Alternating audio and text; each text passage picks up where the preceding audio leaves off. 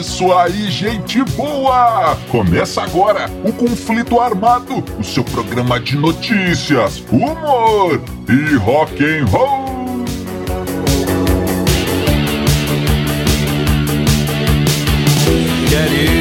E vamos para as manchetes de hoje. Axel Rose brigou até com um refrigerante. ZZ Top descobre a MTV. Keith Moon queria tocar nos Beatles. Tudo isso e muito mais no conflito armado que começa agora. Eu sou Bob Macieira e aqui comigo no estúdio meu arqui-rival e melhor amigo Crânio. Tudo bem, Crânio? Tudo bem, Bob? Saudações, caros ouvintes! Tamo junto no rock! Tamo junto no rock, Crânio! E sem mais enrolações, vamos ao nosso primeiro assunto!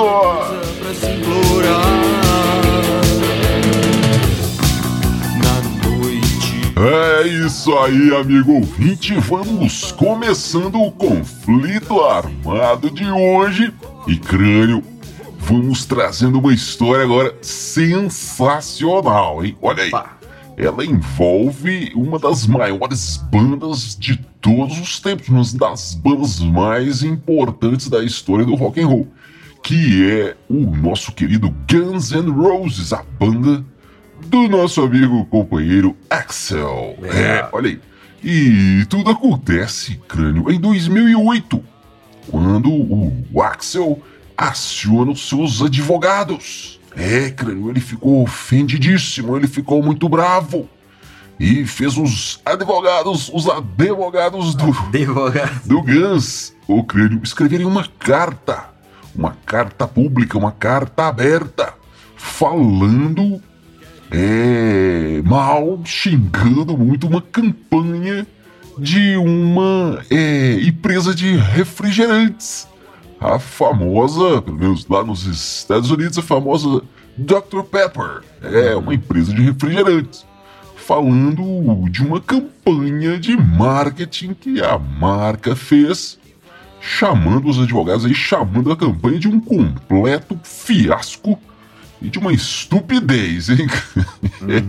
Mas o que que aconteceu pro Axel ficar tão bravo aí com uma empresa de refrigerantes? Olha aí, tudo começou é, quando já em 2008, cara, essa, a situação é o seguinte, em 2008 o, já haviam 17 anos desde o último disco com material inédito do Guns N' Roses, né? Aham. E, e pelo menos há uns 13, 14 anos o Axel trabalhava no disco que seria o sucessor do álbum quádruplo, dois discos duplos, né? Creio, Os, os Use Your Illusion, 1 um e 2. Então 17 anos se passaram, 13 anos já do, do, do Axel trabalhando aí num, num disco novo e já, viu, já havia sido é, é, programado e cancelado várias vezes.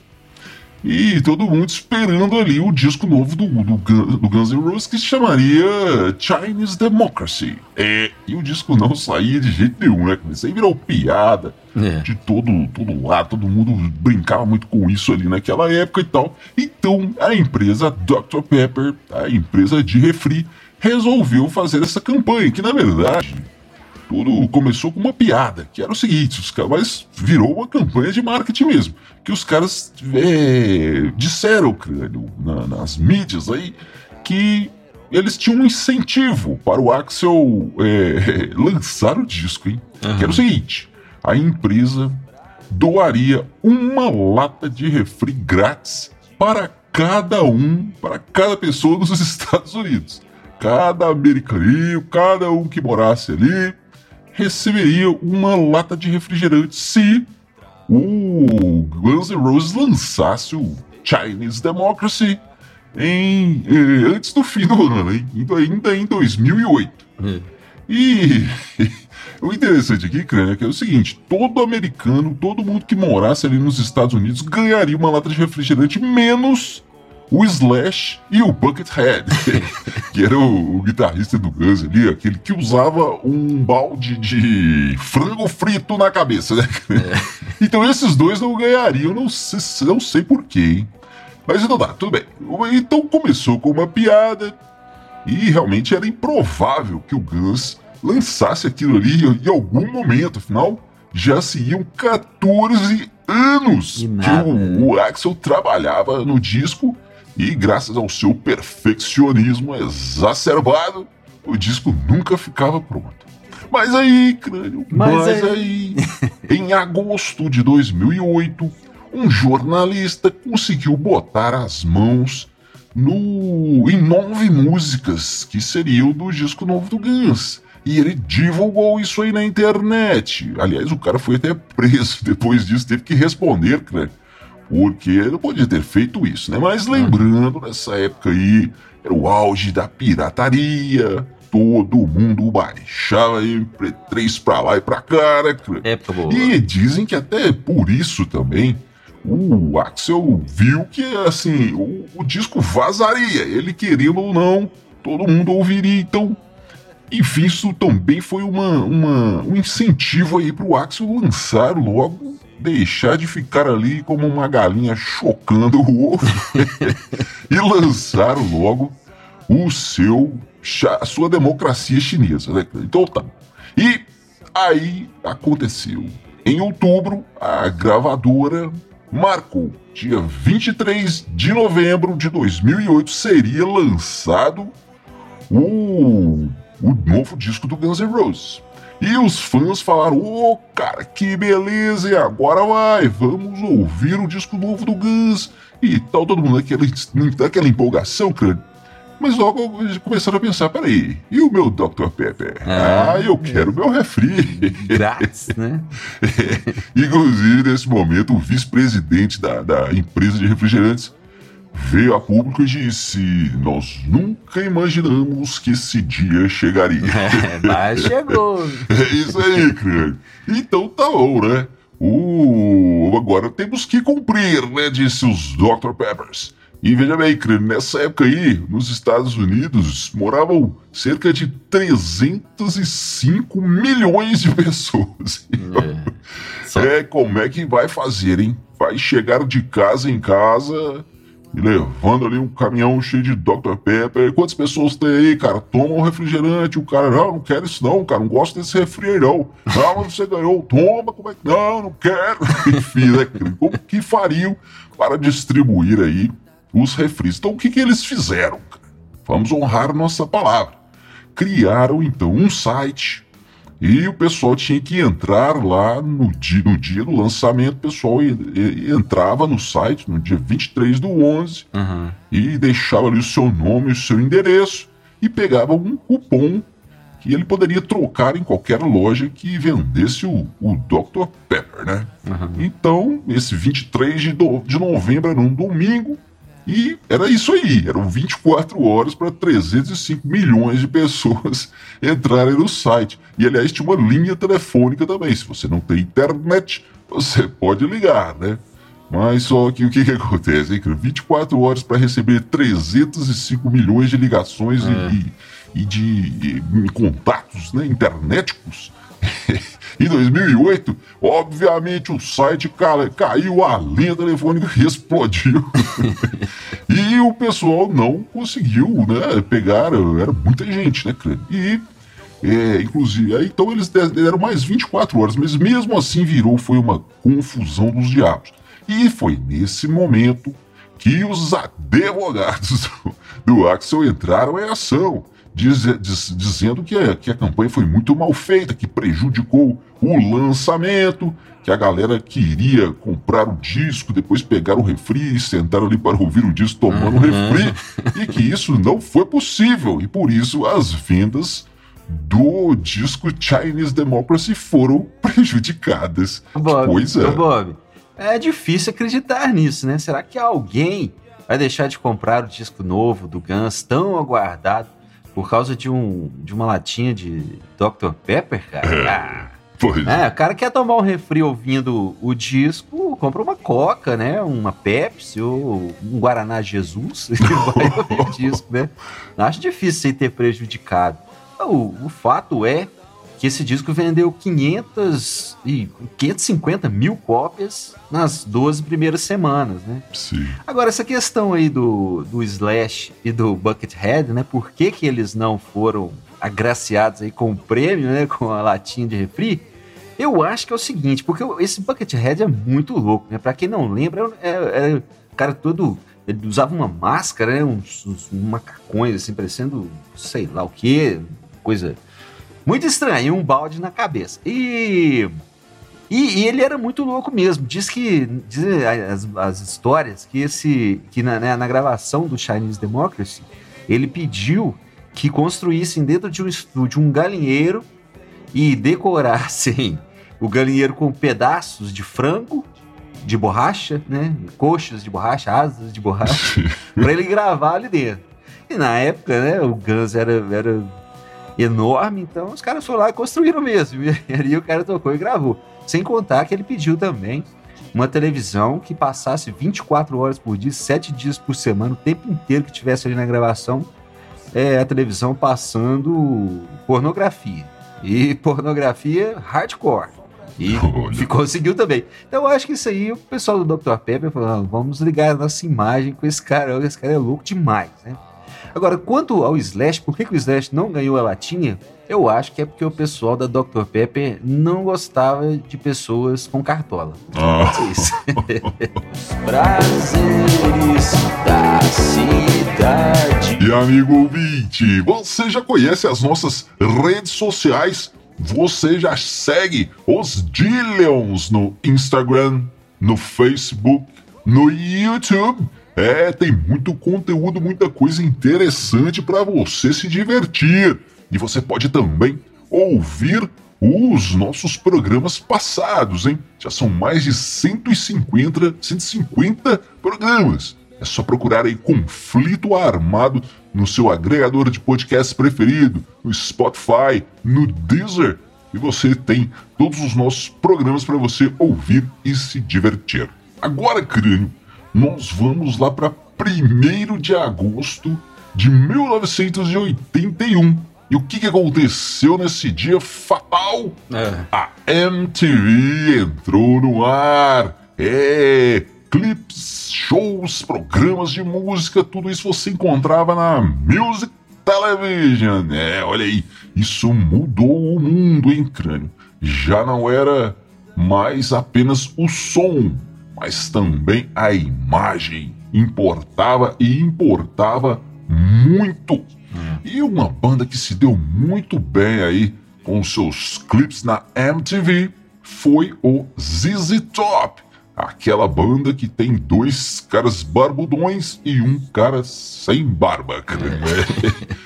Os caras fizeram muitos clipes que viraram clássicos, clássicos absolutos na da MTV, como por exemplo a música, o clipe da música Sharp, Sharp Dressed Man e também Give Me All Your Love, entre outros, né? E então, o, o, o crânio, o que, que, acontece? Logo ali no comecinho, quando a MTV surgiu, estava ainda é, em testes, né? O pessoal não, não era todo mundo que conhecia, tudo bem. Então, o nosso amigo Bill Gibbons, o guitarrista do ZZ Top, estava na sua casa lá altas horas da noite, quando toca o telefone. E quem que era? Era o nosso amigo Frank Beard, o Francisco Barba, né? Uhum. Que, que, curiosamente é o cara sem barbas do ZZ Top. É o Batera, né, Craig? E ele disse: Ô oh, Billy Gibbons, liga a televisão aí, cara, no canal tal. Que tá rolando uma coisa muito interessante, tá rolando um clipe atrás do outro, e música e show. Olha aí pra você ver. O canal tal, liga aí, liga aí, sintoniza aí. E a televisão, né, cara? O pessoal aí sabe o que é isso hoje, sintonizar. Mas era mais ou menos é. como dar um, um, Google, né? Procurando ali alguma coisa para você assistir. E o nosso amigo Bill Gables colocou lá na MTV, tô rolando música, rolando música, e ele foi vendo que negócio legal, cara, tá muito bom, hein? Olha aí, mais um, mais um, mais um. Depois de umas quatro horas, mais ou menos, o crânio, o telefone toca novamente.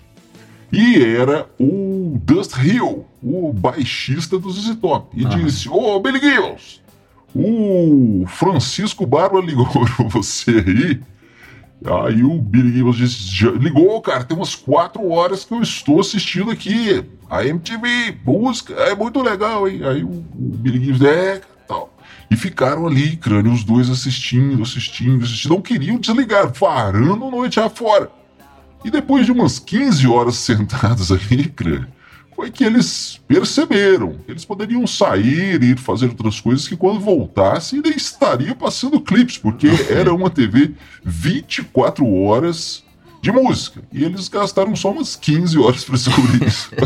Bob, mas dá para entender, cara, porque na época eram poucos, poucos programas, pouco, poucas vezes na TV que, que, a gente podia assistir videoclipes, né? Sim, sim. Então, quando você chegava, ligava a televisão e tava passando alguma coisa legal, você ficava ali assistindo até acabar, né? Só que eles iam estar lá até agora, né? Não acabava nunca. Quer dizer, até agora não, porque acabou. Né? Mas, é. enfim. é, mas era muito interessante isso aí, cara, porque a gente podia ver as bandas em ação, né? E antes era praticamente. Você só imaginava, você via a capa dos discos ali, às vezes, às vezes tinha alguma foto dos caras tocando ao vivo, alguma coisa assim. Você pelo menos imaginar como é que era o show, como é que os caras eram, né? É muito legal essa época aí. Agora, uma coisa, Bob, que eu sempre pensei nessa questão aí do, do Frank, o Francisco Barba, né? Ser o único sem barba, eu sempre pensei por que isso, cara? Por que esse cara não deixa a barba crescer e fica todo mundo igual? Sério mesmo, Bob. Eu, eu ficava intrigado com isso. Até que um dia eu, eu pensei, não sei se é ainda, mas eu acho que é porque ele é baterista, cara. Imagina você tocando bateria com aquela barba daquele tamanho, enrosca na baqueta ali, vai dar uma confusão danada. Eu acho que é isso. E nada disso estilo veneno. Eu não perco meu tempo com alguém que só queria. Crânio, essa história é muito louca, hein? E, como sempre, as histórias mais loucas aqui do conflito armado sempre trazem o nosso sócio majoritário, ele, Keith Moon, é... baterista do The Who. É, cara. E o que acontece? Ali nos meados dos anos 60, né, crânio, o Londres, as bandas pipocavam em Londres. Cada esquina que você virava tinha uma banda mais legal que a outra.